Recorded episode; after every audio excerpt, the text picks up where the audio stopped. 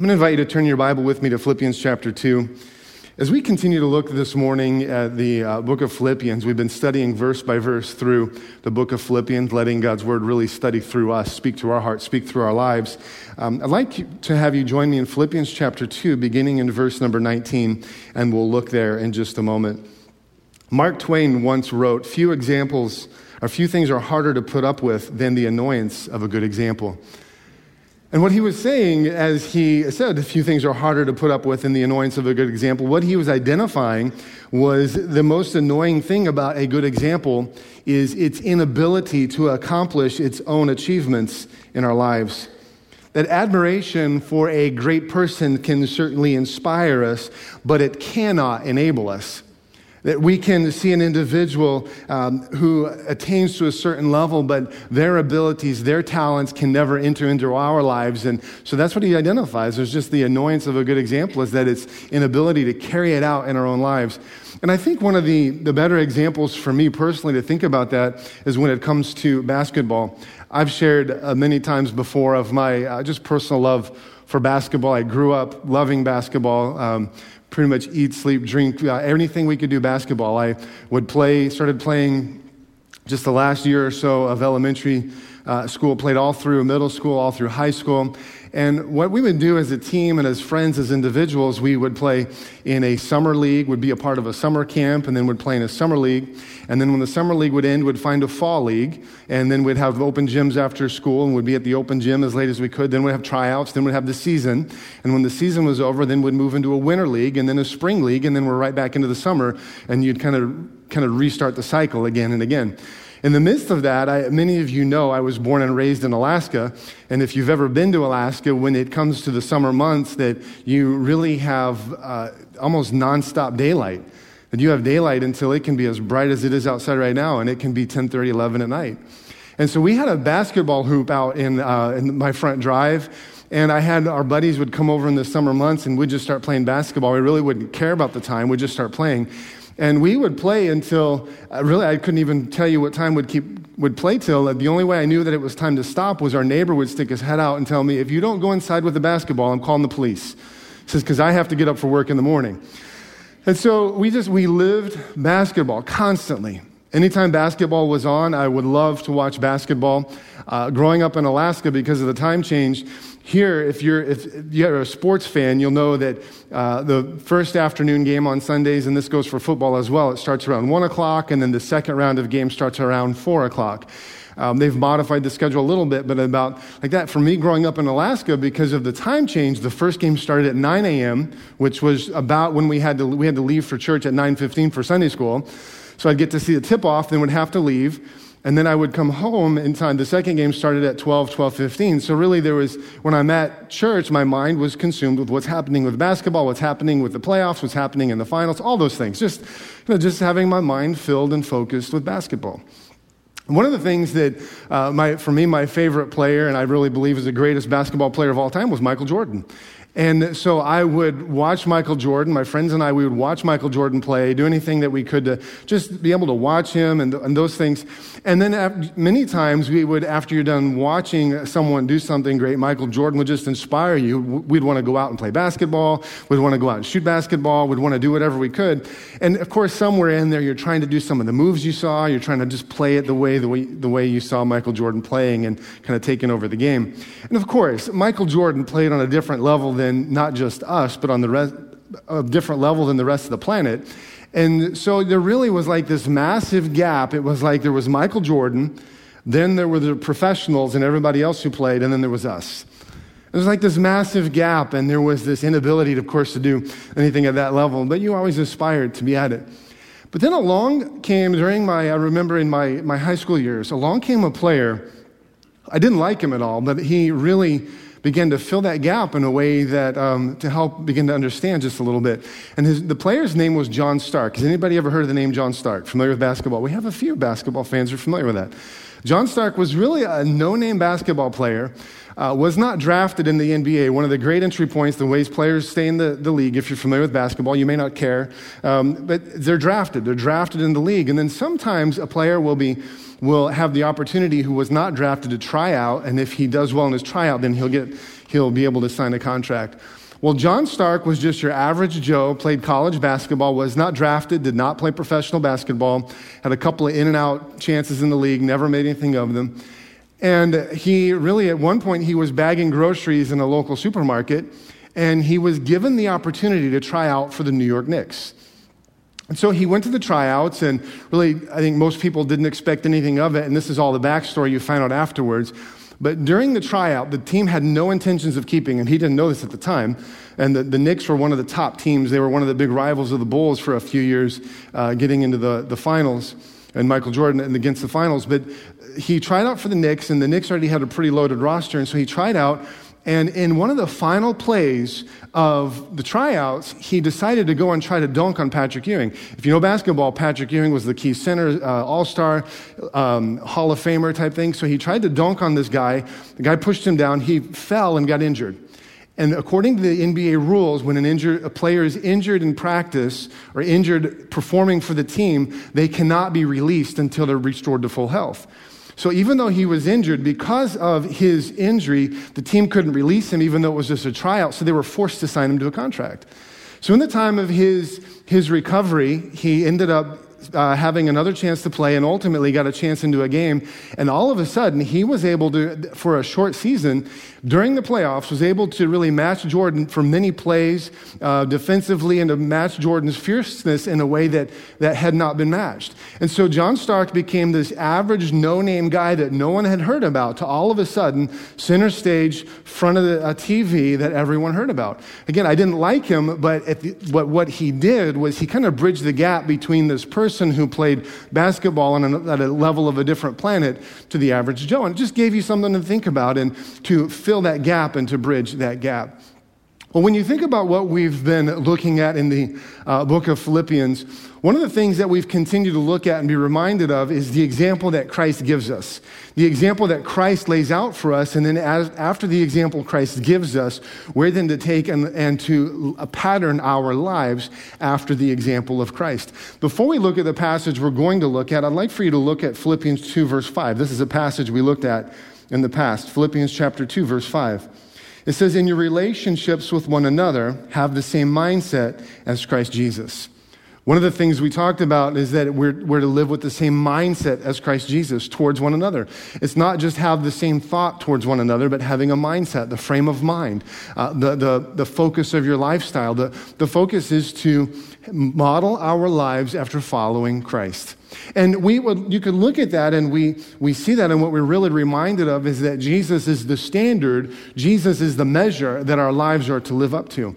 And when we look at that, I think sometimes we can see the gap that I felt as a basketball player thinking about Michael Jordan when we think about the level and the example that Jesus gives us.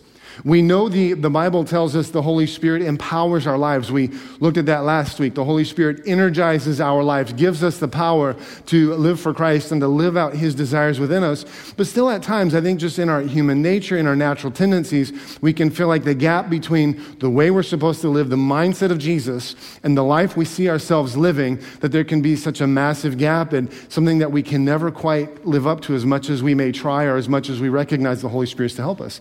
And so what the Apostle Paul sets out to do, and he does for you and me, is in the verses we're about to look at, he gives us two individuals that are two very real, everyday examples that you and I can look at. They're kind of like the John Stark of basketball. They fill the gap. They help us to see what Christ has modeled for us and how we can flesh it out on just a daily life and our daily lifestyle. And so looking at these two, and I'll read the passage to you, 19 through 30, but then I just want to look and share with you a number of things of what the mindset of Christ looks like when we flesh it out towards others. But look with me, beginning in verse number 19. It says, I hope in the Lord Jesus to send Timothy to you soon, that I also may be cheered when I receive news about you. I have no one else like him who will show genuine concern for your welfare. For everyone looks out for their own interests, not those of Jesus Christ. But you know that Timothy has proven himself, because as a son with his father, he has served with me in the work of the gospel. I hope, therefore, to send him so as soon as I see how things go with me. And I am confident in the Lord that I myself will come soon. But I think it is necessary to send back to you Epaphroditus, my brother, co-worker, and fellow soldier, who is also your messenger, whom you sent to take care of my needs. For he longs for all of you and is distressed because you heard he was ill. Indeed, he was ill and almost died, but God had mercy on him, and not on him only, but also on me, to spare me sorrow upon sorrow. Therefore, I am all the more eager to send him, so that when you may see him again, you may be glad, and I may have less anxiety. When I see that, just to pause there for a moment, where Paul says, he says that I may have less anxiety, I think it helps us realize, we've talked about the struggle with anxiety, the struggle with fear, and how God looks to free our lives from that. But to see that with Paul, it helps us see just the struggle he has, but yet his willingness to trust God in it. And it's just a reminder for us, kind of a side note, maybe a sermon within the sermon, of just recognizing God's ability and his willingness to navigate and help our lives walk through that, even as we see with Paul talking about the anxiety he has, the worry he has for others. But verse 29, so then welcome him in the Lord with great joy and honor people like him, because he almost died for the work of Christ. He risked his life to make up for the help you yourselves could not give me. So the first thing I would just show you on this, a few things that stand out to me about these two individuals. The first thing that I think we can look at and we can understand and recognize in what the mindset of Christ looks like as it's lived out in our lives is that I believe the first one would be a genuine concern for others. A genuine concern for others. You can see this with Timothy in verses 20 and 21, where Paul says, I have no one else like him. He shows genuine concern for your welfare. For everyone looks out for their own interests, not those of Jesus Christ. And then he says, but Timothy looks out for the interests of others. And it really is just a genuine care and concern for others. I think it strikes me that Paul says regarding Timothy, he says, I have no one else like him. And the key thing that he says that makes him, that he has no one else like him, is that he has a genuine concern for others and puts others before himself. Now, many times when I read through the Bible, and I'm sure many others here, there's different places we'll come to a list of names. Many times at the end of some of Paul's writings, there's a list of names, all these people that he wants us to thank, that he wants to thank, that he wants to acknowledge, that he wants to recognize. I think one place is in Romans chapter 16, if you have your Bible, you can certainly turn there. These won't be on the screen, but if you look in Romans chapter 16, there's a list of names, and in the final one, he says, greet Priscilla and Aquila, my co-workers in Christ. They risked their life for me. And he goes on, greet all these different people. Greet Mary, who worked very hard for you. He says, greet Apelles, who was tested and approved. And just this list of all these individuals that he points to, and he says, these people have invested in my life. These people have made a difference in my life. They've made a difference in ministry. Just this list of people that matter. In fact, if you look through Romans chapter 16 and all of the names that are listed there, there's a total of 26 different people that Paul acknowledges and says that he is thankful for and that he sends a greeting to. But yet it's interesting that he lists off 26 people in Romans 16 saying, these people mean enough for me to write their names down and to say, I acknowledge them. But yet when he comes to Timothy, he says, I have no one like him. He says, I have no one else like him. And that list of names in Romans 26 isn't the only list in Scripture of names that Paul acknowledges, but he says, I have no one like him. And I think the thing that would separate Timothy from the others around him, the others in Paul's life, the people in Romans 16 that Paul is acknowledging and thanking, I think the thing that really seems to separate him from others is his willingness to genuinely care for others. And he cares for others enough to do something. That his care for others moves him to action. That's what that Paul is commending in Philippians chapter 2, that Timothy's care has moved him to action. There's something we talked about when it came to Timothy last week regarding just living your life in a way that impacts others that I want to re-highlight for you in case you weren't with us. 1 Timothy chapter 4, verse 12. Could you put that on the screen one more time? This is Paul instructing Timothy. So Timothy in this passage is now a young pastor at a church in another area, and Paul is giving him some instruction. So in 1 Timothy 4:12, he says, don't let anyone look down on you because you're young, Let set an example for the believers in speech, in conduct, in love, in faith, and in purity. But it's that phrase, set an example for believers. And one of the things that we talked about last week, if you were with us, you'll remember, is that the word that Paul uses for set an example is the word that would often be used with someone who was working with leather, was a tanner, but they were taking leather and crafting it into something, and they would take a tool, they would take a piece of metal, and they would mar, or they could engrave something into it. In other words, they would mark a permanent impression into the leather so that whatever they were making, whether it was a bag or a saddle or something, they were putting a permanent impression, whether it be a signature, whether it be initials, whether it be a symbol, but it was permanently pressed into the leather. And that's what Paul is saying. He says to live your life, he's telling Timothy, live your life in such a way in how you live, and how you speak, and how you act, and how you interact with others, in the purity in which you live. Live in such a way that you press a permanent imprint into the lives of others. And so he tells Timothy this, and I believe that we see this being worked out in Philippians 2. It says Paul commends Timothy for living his life in such a way, for genuinely caring for others in such a way that he's leaving a permanent impression in their lives. So it's one thing to have a care for others that is a thought in our life. It's another thing to have a care for others that moves us to action. It's one thing to drive down the road and to see someone broken down on the side of the road or someone in need of help and to have a thought of helping them or a thought of care for them. It's another thing to stop and to care for them. Those are two radically different things. And that's what Paul is talking about, is living our life with a genuine care for others, and our lives are an investment into the lives of others. And I would encourage you to look in your life and look at the level of care that you demonstrate for others around you, in your home, in your neighborhood, in your family, in your workplace, in any setting that you find yourself in, to examine your life, and are you leaving a lasting impression upon their life of a genuine care for others? I think maybe we're all leaving a lasting impression. Maybe the better question is, what is the lasting impression that we're leaving? Maybe one thing to consider would be, do people cry or celebrate at your absence?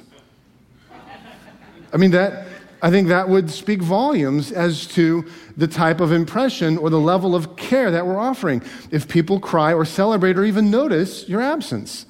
One of the things that I will think of from time to time when it comes to our church family, we have we're just blessed with a large piece of property, a large facility.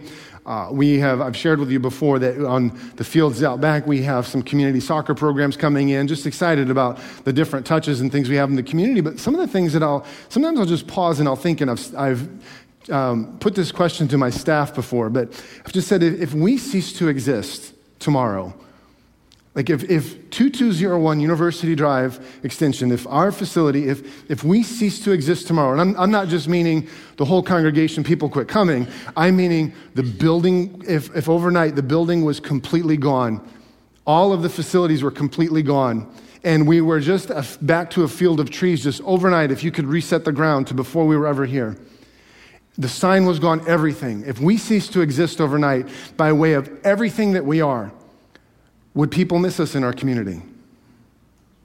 That's an evaluator to what level of care are we investing into the community that we live in. Would people drive by and notice the empty field where the church used to be and say, well, I never noticed this empty field before. Or, wow, that stands out to me. I don't know why I never noticed this empty place before. Or, didn't something used to be here? Or would they even notice? Or would others be, what happened to State College Assembly? They conducted life, they conducted ministry. Everything about them, everything that I ran, every person that I ran into, everyone that I interacted with, that they demonstrated such a genuine care for me, for my family, for our community. They were such an investment. Where did they go? What would the response be? If we cease to exist tomorrow, what would we be missed? Would people recognize that? And I think that same question, not only from ministry, is also something that we can take and apply to life. That if you cease to exist tomorrow, would people recognize your absence? Would they miss the investment of your life into theirs? In Proverbs 20 verse 6 says, "Many a man claims to have unfailing love, but a faithful man who can find." Many a man claims to have unfailing love, but a faithful man who can find. In other words, many people can express something, but there's far less who take what they express and then live it out. And that's why you have, statistically, you'll have people, a higher number of people will come to Christ than those who actually consistently live it out, to walk the road of discipleship. But I think that we can take that and we can apply that all across a number of pieces in our lives. But I think simply putting on this is that many individuals can express a genuine love and care for others, but someone who faithfully lives it out, who can find. In other words, there are far fewer individuals who take that expression or the heart desire and care for others and genuinely live it out. And so I think that's one key example to look at and to recognize the mindset of Christ being lived out in our lives is that we genuinely care for others. Secondly, I think a second example, and it kind of maybe falls a little close. You'll see some of these really wind together and connect together. But secondly is a willingness to be second. A willingness to be second or third or fourth or fifth. And maybe the better way to say it is a willingness to not be first. If you look in verse 19, Paul is commending Timothy, and he says he's sending Timothy to the believers soon, so that I also may be cheered when I receive news about you. In other words, he's sending Timothy, I hate to use the phrase, but he's sending Timothy almost as an errand boy. He's sending Timothy as a messenger. Timothy, who becomes a pastor, who becomes a leader, who becomes a significant individual, so significant that two books in the New Testament are named after him because they were written to him because of the investment of the life that he lived in others. But yet here, Paul says, Timothy, go do this, and Timothy willingly does it. It's a willingness to be second. A willingness not to have to receive recognition, not a willingness to a desire to be first, a willingness or desire to be celebrated, but just a willingness to do what needs to be done without being seen. That's Timothy. Timothy, many times you'll see throughout Scripture, he is right beside Paul. He's ministering with Paul, and he's working under Paul, and he never has a problem deferring credit or deferring acknowledgement to Paul and to what Paul has done. And he really looked at Paul as being a father figure in his life, but there really was no need to be first, that it was a lifestyle of just being second or less than that. It wasn't just a momentary opportunity, but rather it was a lifestyle of not being first. I think for you and I, that's one of those things that can hit home rather quickly. A quick assessment is look over your life, look over this morning, look over this past week. How many times were you irritated if you had to wait on somebody? How many times were you frustrated when you had to let someone else go when it was really your turn? How many times did you try to be first in line, or did you expect to receive first at the table, or any number of things? But examine your life, and I think that's where it hit home. I find that it's very tempting human nature in all of us, that the temptation is to want to be first, or to not always want to be second. Maybe that's the better way to say it. We can all be second sometimes, but it's a lifestyle of being second or less. Not always having to be first, not just a momentary opportunity of letting someone else go, but a willingness to always put others first. And it's a choice to not live with ourselves in the first chair.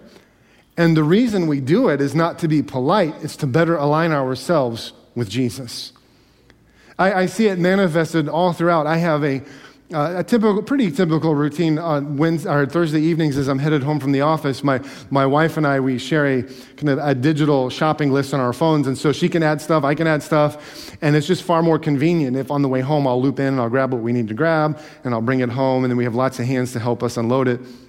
And many times I'll go to the store and I'll just watch it. As there's a lot of people there after the work day, they're grabbing their groceries, they're grabbing their stuff, they're trying to just get their stuff and get home. And I see different shopping carts full, people moving and going and things. And when you're there and you're kind of, the first thing you do is you get up there with your cart and you're scanning, where's the shortest line? Where do I have to wait the least amount? And as you're there, then you see a light turn on and it's a whole new register that's opened, and then all of a sudden there's this race to be first, right? There's this race to be, get there, get in line first, and be served first, and get done and be on with your incredibly important evening. But it's this reminder and this desire that we have this pull. We have this desire to be first. The other day I was driving to and from on I-99, just right across town. And there's a spot where it kind of comes down and they're working on a bridge and it's reduced down to one lane. And I had merged over. It was incredibly busy. I had merged over. And as I had merged over, and there were several other vehicles that had merged over, there were others behind us who were pulling out and deciding they were going to go merge further up. And then out of that group, there was another group who then eventually decided they're going to pull over and merge further up. So you ended up with like 3 or 4 different lines trying to merge in one thing. And I was incredibly frustrated with it. I remember texting my wife. I don't remember exactly what I texted you, but just frustration with what is this constant need and this pull to be first, and this everyone's constantly trying to get ahead, one more car, one more space, one more thing, and the truth is, while I was irritated with everybody else, for doing it because I was stuck where I could go and I couldn't go up and go around them, and it's this constant desire and pull that we all have to be first. To put ourselves first. One of the books that I've read just a number of different times, probably one of my top 3 or 4 books that I'll just continue to come back to in my lifetime, but it's by John Owen, and it's called Triumph Over Temptation. I've mentioned it before. John Owen lived in like the 1700s, and he just talks about the believer's struggle with indwelling sin and how are we free from sin in Christ, but yet still struggle with the pull of the sinful nature, the sinful flesh on a daily basis. And a couple of things that he says in there really hits home to this whole pull and this desire to be first and to put ourselves first. And a couple of things he says. One of the things he says is that we need to view our natural tendencies as a traitor lying within the walls who looks for the prime opportunity to betray. In other words, your natural tendency, your natural drift is away from Christ. It's not to Christ. I was watching a video series with the pastors recently, and one of the speakers was talking about just accountability in our life, and he said, you don't drift towards holiness. The drift is away from holiness. Your natural drift is away from holiness. That's why Romans 8:7 and 8, it says that the sinful nature, that it's at war, it's hostile towards God. Our natural pull, our natural drift is away from Christ-likeness. It's away from holiness. And that's what John Owen says. He says, you need to recognize that within you, there's a traitor always waiting, always lurking to betray, to really reveal your baser nature of who you are. And the second thing he says is about that traitor within is he says to look to wound the sinful self on a daily basis. Look for constant ways to say no to yourself, constant ways to deny self the opportunity to be first. Another book that I've recently read is called A Resilient Life. And in Gordon McDonald's the author, and in A Resilient Life, he talked about sitting down with an individual who was going to invest in his life, kind of a mentor into his life. And they met for early morning coffee, and his assumption about this individual, he had known them, I think, on a casual basis, but his assumption about this individual was that this individual loved coffee, he loved coffee, and so he sat down, the author sat down and ordered a cup of coffee, and when his guest came and sat down next to him, he offered to order him a cup of coffee as well, and his guest said, no, I'll just have a glass of water. And to that, the Gordon McDonald, the author, he says, do you not like coffee? I can order you something else. He says, no, I love coffee. He says, I absolutely love coffee. He says, but I've found that from time to time, I just need to remind myself who's in control. From time to time, I just need to learn to tell myself no on some of the most basic appetites and the most basic things that I have. And I think that is a lesson in and of itself, the importance of learning to tell ourselves, really more importantly, learning to tell our souls no. That it's okay for you not to be first. It's okay for you to be last. It's okay to deny an appeal or to deny a desire, something that would pull on you, that would pull and lure you towards that effort and that desire to be first. And I really believe that one of the most consistent, one of the greatest steps and one of the most overlooked steps to consistently living out just these 2 things that I've given you, and there's several more, but I believe one of the greatest steps and one of the most overlooked steps that we miss that helps us to consistently live out a genuine care for others and a willingness to be second or to be less than is a willingness to tell ourselves no, to deny ourselves. to deny ourselves being in control, to deny ourselves being in charge. A verse that I memorized years ago is Luke 9:23. Luke 9:23, I want you to see it with me. Luke 9:23 on screen. It says this, it says, "Then he said to them all, whoever wants to be my disciple must deny themselves, take up their cross daily, and follow me." This is Jesus talking. He says, whoever wants to be my disciple. Another translation would say, if anyone would come after me, he must deny himself, take up his cross daily, and follow me. But it says whosoever or whoever, if anyone would come after me. And so it's an open invitation.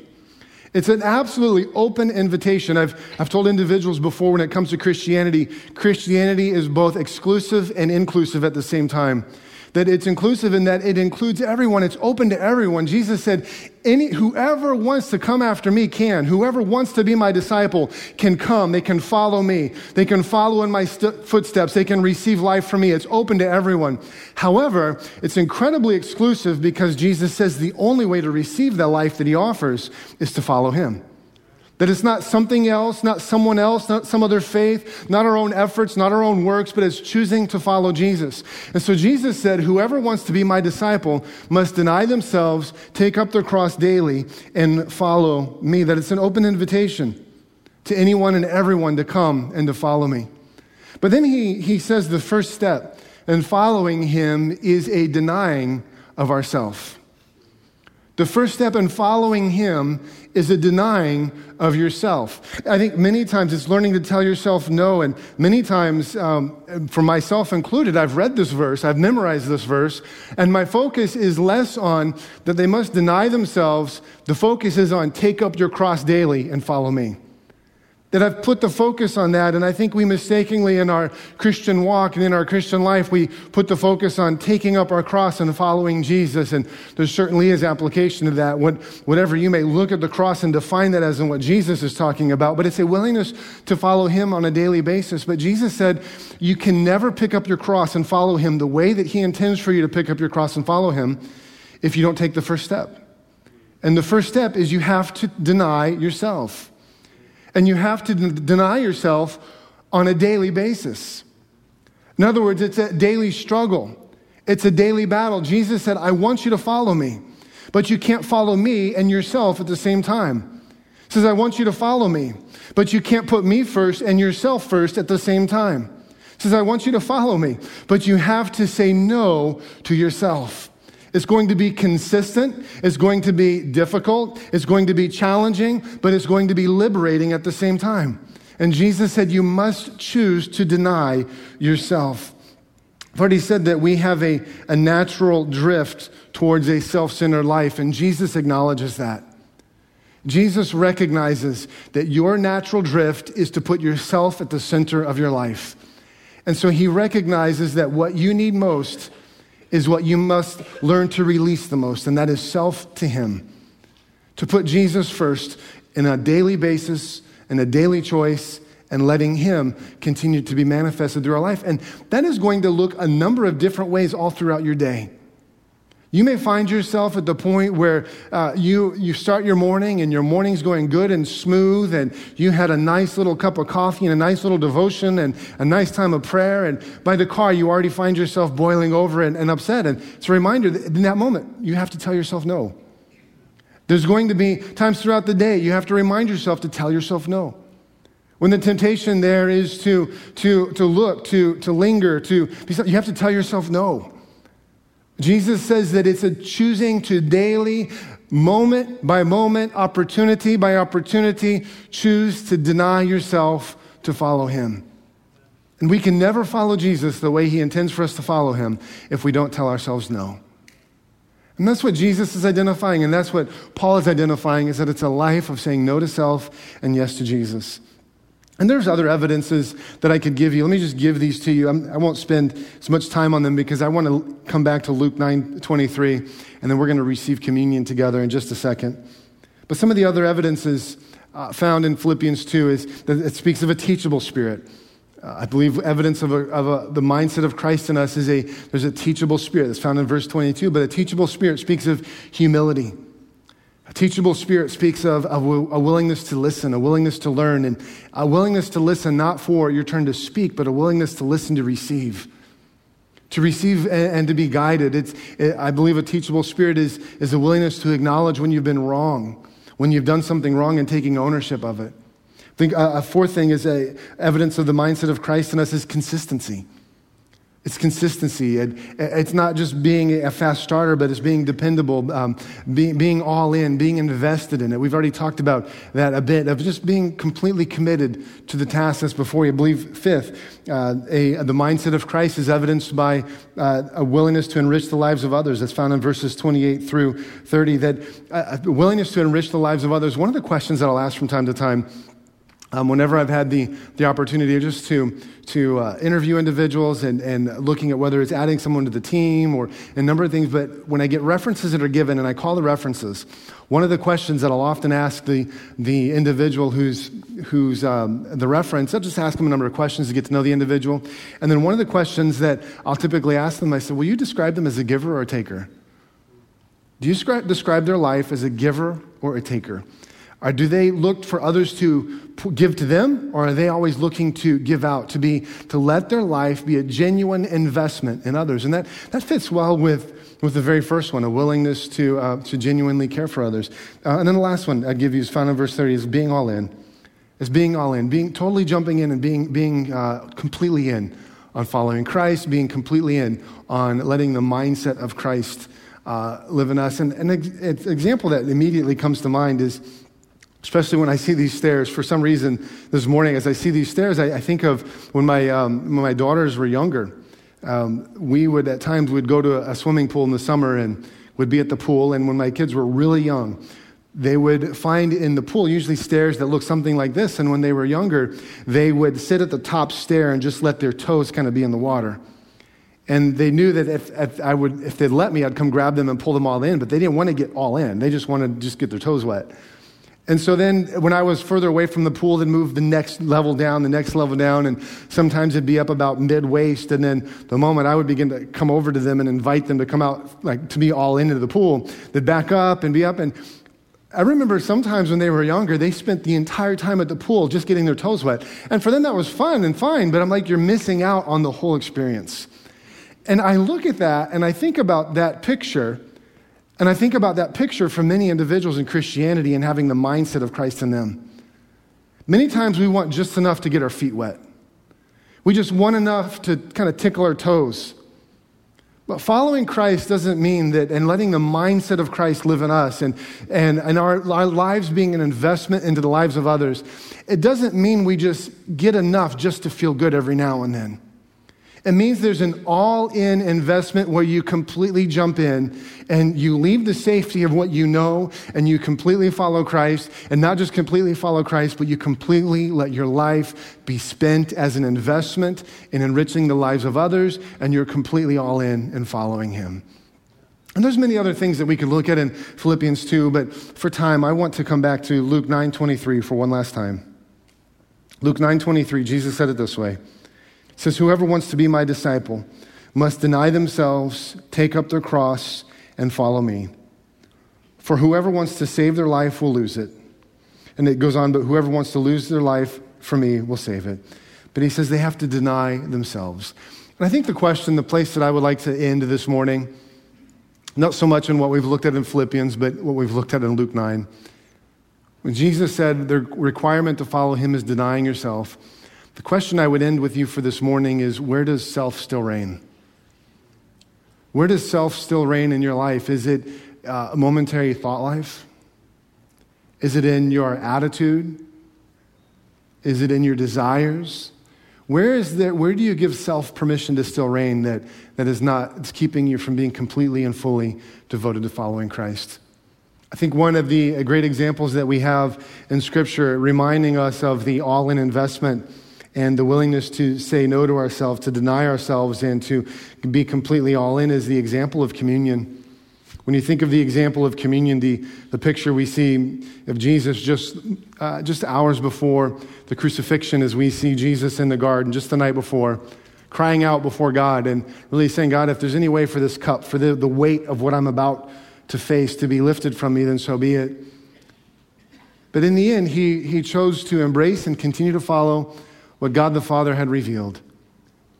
And it's a reminder to you and to me this morning that we are called to follow Jesus. That someone once said that Jesus didn't die on the cross so that we didn't have to. He died on the cross to show us how. A willingness to say no to ourselves and to follow Jesus in all things, in how we live our lives towards others, and how we let Jesus be lived through us. And so this morning, I think it would be fitting for us to end by receiving communion.